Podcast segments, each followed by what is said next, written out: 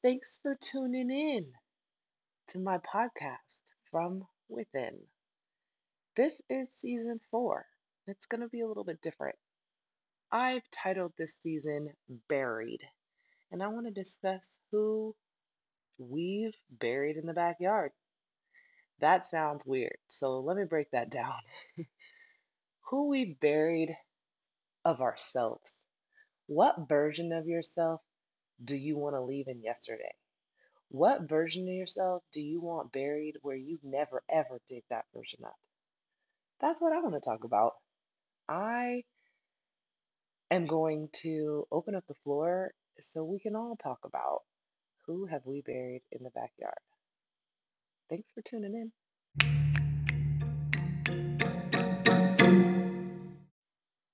Hi, welcome.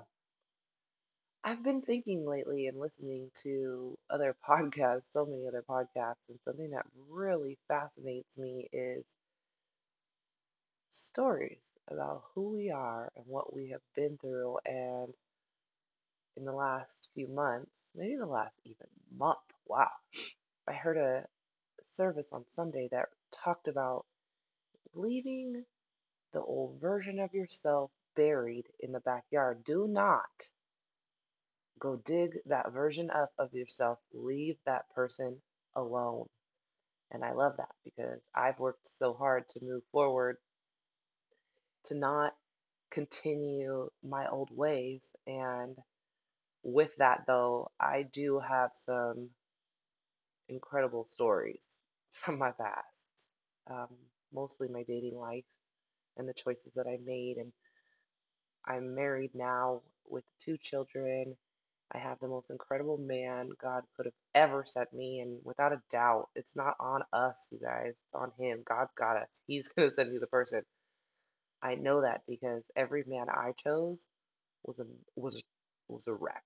And and let's just say I was a wreck at that time because I've been thinking I want to open up the floor, talk about some of our past. I do not want this to become bashing our ex's hour. So I want to reposition this as maybe we just bash ourselves. And I'm also somebody who really wants to be aware of shaming ourselves. So by bash ourselves, I do not mean I want us to live in a place where we're going to put ourselves down, shame ourselves. But at the same time, I want to reflect on who is that person buried in my backyard? She's a mess. And I think it would help me. I think it would help my friends who talk to me about life to to share some of these stories about who's that person buried in the backyard? Why don't I want to be that person? And maybe a couple of the stories that got her to have to be buried. Um, so I figured I'd start with myself on this topic and the person that I have buried in the backyard, her name's Camilla. Anderson and I have named our alternate versions of ourselves because when we go there, it's like, ugh, I don't even want to, I don't want to be Camilla ever. Maybe I shouldn't say that because maybe somebody who listens to this is going to call me that. So do not abuse that, that I'm sharing that, please. She's buried. She is easily frustrated. She probably hasn't worked out any of the vibration that she's received. So she's gotten bad news, good news, all different kinds of news, but it is all just sitting inside of her and she doesn't she doesn't even have an awareness of it. Um, when something would happen that was bad, I'd usually hit a breaking point of all the bad news that was inside of me and not moved out, and guess what would happen? Boom, blow up. Crying, frustration, sadness, just everything. And something I've done to stop being that version of myself now is I hit my heavy bag, I hit my speed bag, I ride my skateboard, I read the Word of God, and I, I just kind of stay in that place. But it's also not a very intense hitting of the speed bag, hitting of the heavy bag. I think when I say that, people oftentimes think, "Oh, I don't work out. I don't do those things," or or "Ooh, I wonder how hard she had to hit it." And really, it's like not hard on any level. I go slow. I do things very, very slow now, but it's more so me going through the motions of doing them is what allows me to move the energy out of me. I've recorded an episode on processing energy, and that's basically what that is. I now have a responsibility to process my energy that the old version of myself, Camilla, who's buried in the back, she has zero awareness of her energy. I would say she is blind. And maybe she feels it coming in, but she is like, I am good. Don't worry about me. And actually, she's pretty good until I reach my breaking point. And it was when I was reaching my breaking point that I was like, ugh, I'm so sick of this breaking point. Like, when do I get to maintain my own energy? And that was when I started doing those things like hit the bag or ride my skateboard, even when I didn't need it. So I would be like, oh, today's a great day, or I'm tired. Maybe I don't want to hit it or do something. It's like I still try to do something to take care of myself because I know as life comes and ebbs and flows, that energy I need to be able to receive without becoming the old version of myself. So that's one thing that the the girl buried in the back is. Another thing she is is trying with every ounce of herself to be confident, to be confident. I wanted to say confident in myself, confident in everything, confident. Just I was in PR and I remember my mom told me not to project. Don't project how you feel. How do you feel? Tell me how you really feel. And I remember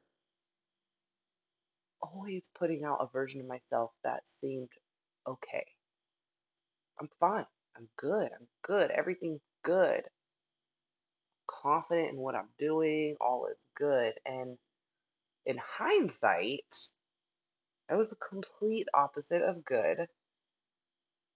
I now want to also create a safe space for myself. I've found that if I want to do this for my kids or I want to create a safe space for my husband or my friends, I better know how to do that for myself.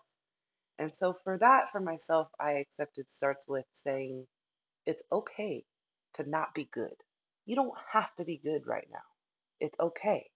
So with that came an understanding of I don't even actually need to be confident in myself. I need to be confident in my higher power, in the Lord. They, He is giving me my confidence.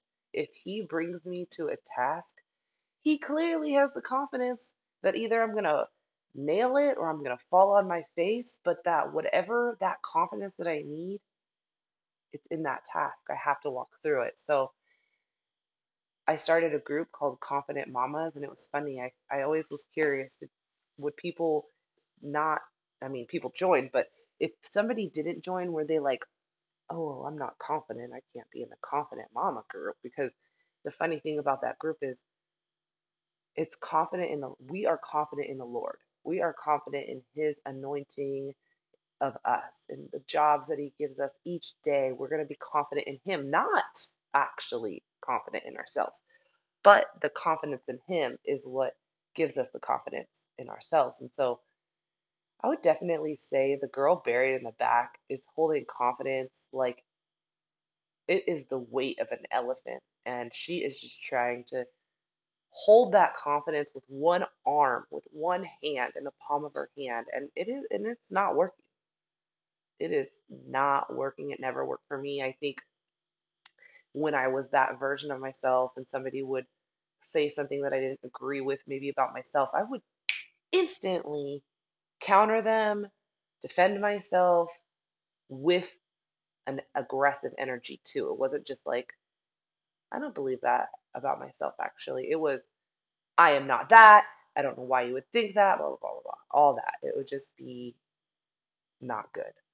Um, so releasing myself of being confident and trusting that I just have to remain confident in the Lord has actually allowed me to be a better listener, to not feel like I need to defend myself also. So I would encourage that if people are feeling like they're defending themselves, to do some internal work on their confidence because I don't believe we should have to defend ourselves to anybody, even if it's someone you love and they say something that you don't agree with about you. Um, I do believe that actually not defending yourself is going to prove your point more than defending yourself in that moment. And that that's for me personally. That's probably not for everybody, but anyways, um, yeah, those are kind of a few of the things I have buried in the backyard. And my relationships with men really reflected that. They reflected that I was trying to take it all on myself, all that weight, that elephant I was holding on my back, projecting a version of myself. Just all these things led to me being in relationships that were really bad. By really bad, I would classify them as really bad because married behind my back, had a child behind my back, had a mental breakdown. And by mental breakdown, I don't mean like the standard version of mental breakdown that people in relationships love to say, or even we say about ourselves. I mean, stripping down naked, running down the street, going to a, a behavioral unit not once, but twice. That is a whole nother long story. Um, also, bringing drugs into my house. Um, just bad things. So, I wanted to just share a little bit about myself. I would love to dig more into who I was in those relationships with those people because why was I allowing that in my life? And it wasn't just men. I had friendships with women who I wanted to create space for, but would walk all over me. And I'm just not the type of person I think most would visualize as getting walked all over. But really, like in the last year, I've decided I'm not even going to create space for that anymore because it, it wasn't so much that they were walking all over me and it felt obvious. It was like I wanted to extend grace and compassion for people, but how much do I extend and why? Um, I know God didn't say, Why am I giving them grace and compassion? But it's like, if it's slowing me down and it's keeping me from giving my family everything they need, why am I doing it? Why am I continuing in relationships that do that? So I don't feel like I am at this point in my life. I feel like I have nobody in my life who's I I I don't mind disagreement. I mind disrespect. Um, so I think there's a way to communicate disagreement. And I also had to learn that in my own life because I was the grand champion of disagreeing disrespectfully. I was the champion. I already got that gold medal. I don't want people in my life who want to continue to receive that gold medal. I'm good. Um, but yeah, I was just talking with some of my friends and this topic came up and I kind of want to open the floor on it. So let's not dig up the past, but I'm very analytical and I enjoy looking back in hindsight and being compassionate with myself and understanding that the person that I was at the time was hurting, not spending time on what was hurting me. Now I don't do that. Now, if something hurts me, I don't move on. I take some time and figure out what is that. And not because I want to dwell or have a pity party. I want to learn. I know God is putting confidence in me because He's bringing me things. I just need to learn from them and move forward and keep learning and moving forward and keep the weight light. The weight is not an elephant on our back. the weight is light. We should feel no weight because it should all be surrendered at His feet. That's where I'm at now. That was not where I was at when I decided to start tithing in 2014. I was wanting to be in the driver's seat and control my life. And that person is so buried. I just want to walk each day out with the Lord, listening to my body, listening to my gut, listening to the things that are communicating to me, and be a listener. Follow, be a follower. I love being a follower of Christ because I don't need to have the plan. I just need to know what direction I'm going in and I need to keep walking forward. God is going to guide me. So, who's buried in your past? What does that person look like? Have you buried the version that you don't like of your past? Maybe it's not buried. And, and I'll admit, I've unburied Camilla. I've unburied Camilla this year. I remember when my husband came to visit in September and we were driving with both my kids in my car. I've never in my life of parenting done this before. A siren was on. I proceeded to start to move over to my right. There was a car in my blind spot, still moving. I thought they were stopping. And they proceeded to start honking at me, and I just started screaming at them. What's wrong with you? Don't you see or hear the ambulance? All of our windows were up. It was like a show. I like flipped into somebody I'm not anymore. I felt immediately ashamed of myself. I told my son I needed to pull over and use the bathroom, and I told my son that I was, he was like, Where are we going, mommy? I said, Mommy is pulling over to go apologize to the people that she just yelled at because that was not appropriate. We do not speak to anyone like that. So I'm sharing that to say that Camilla is that's buried, you know, she's really excited to get out. But I am not going to let that happen. Once a year for me is not bad. That's where my compassion comes in and goes, wow, once a year is like the biggest achievement ever. I'm sure my husband would argue it's not once a year. I'm sure he would say, mm, pretty sure you've brought me Camilla a few more times than that one time that wasn't directed at me. And he'd be right. So,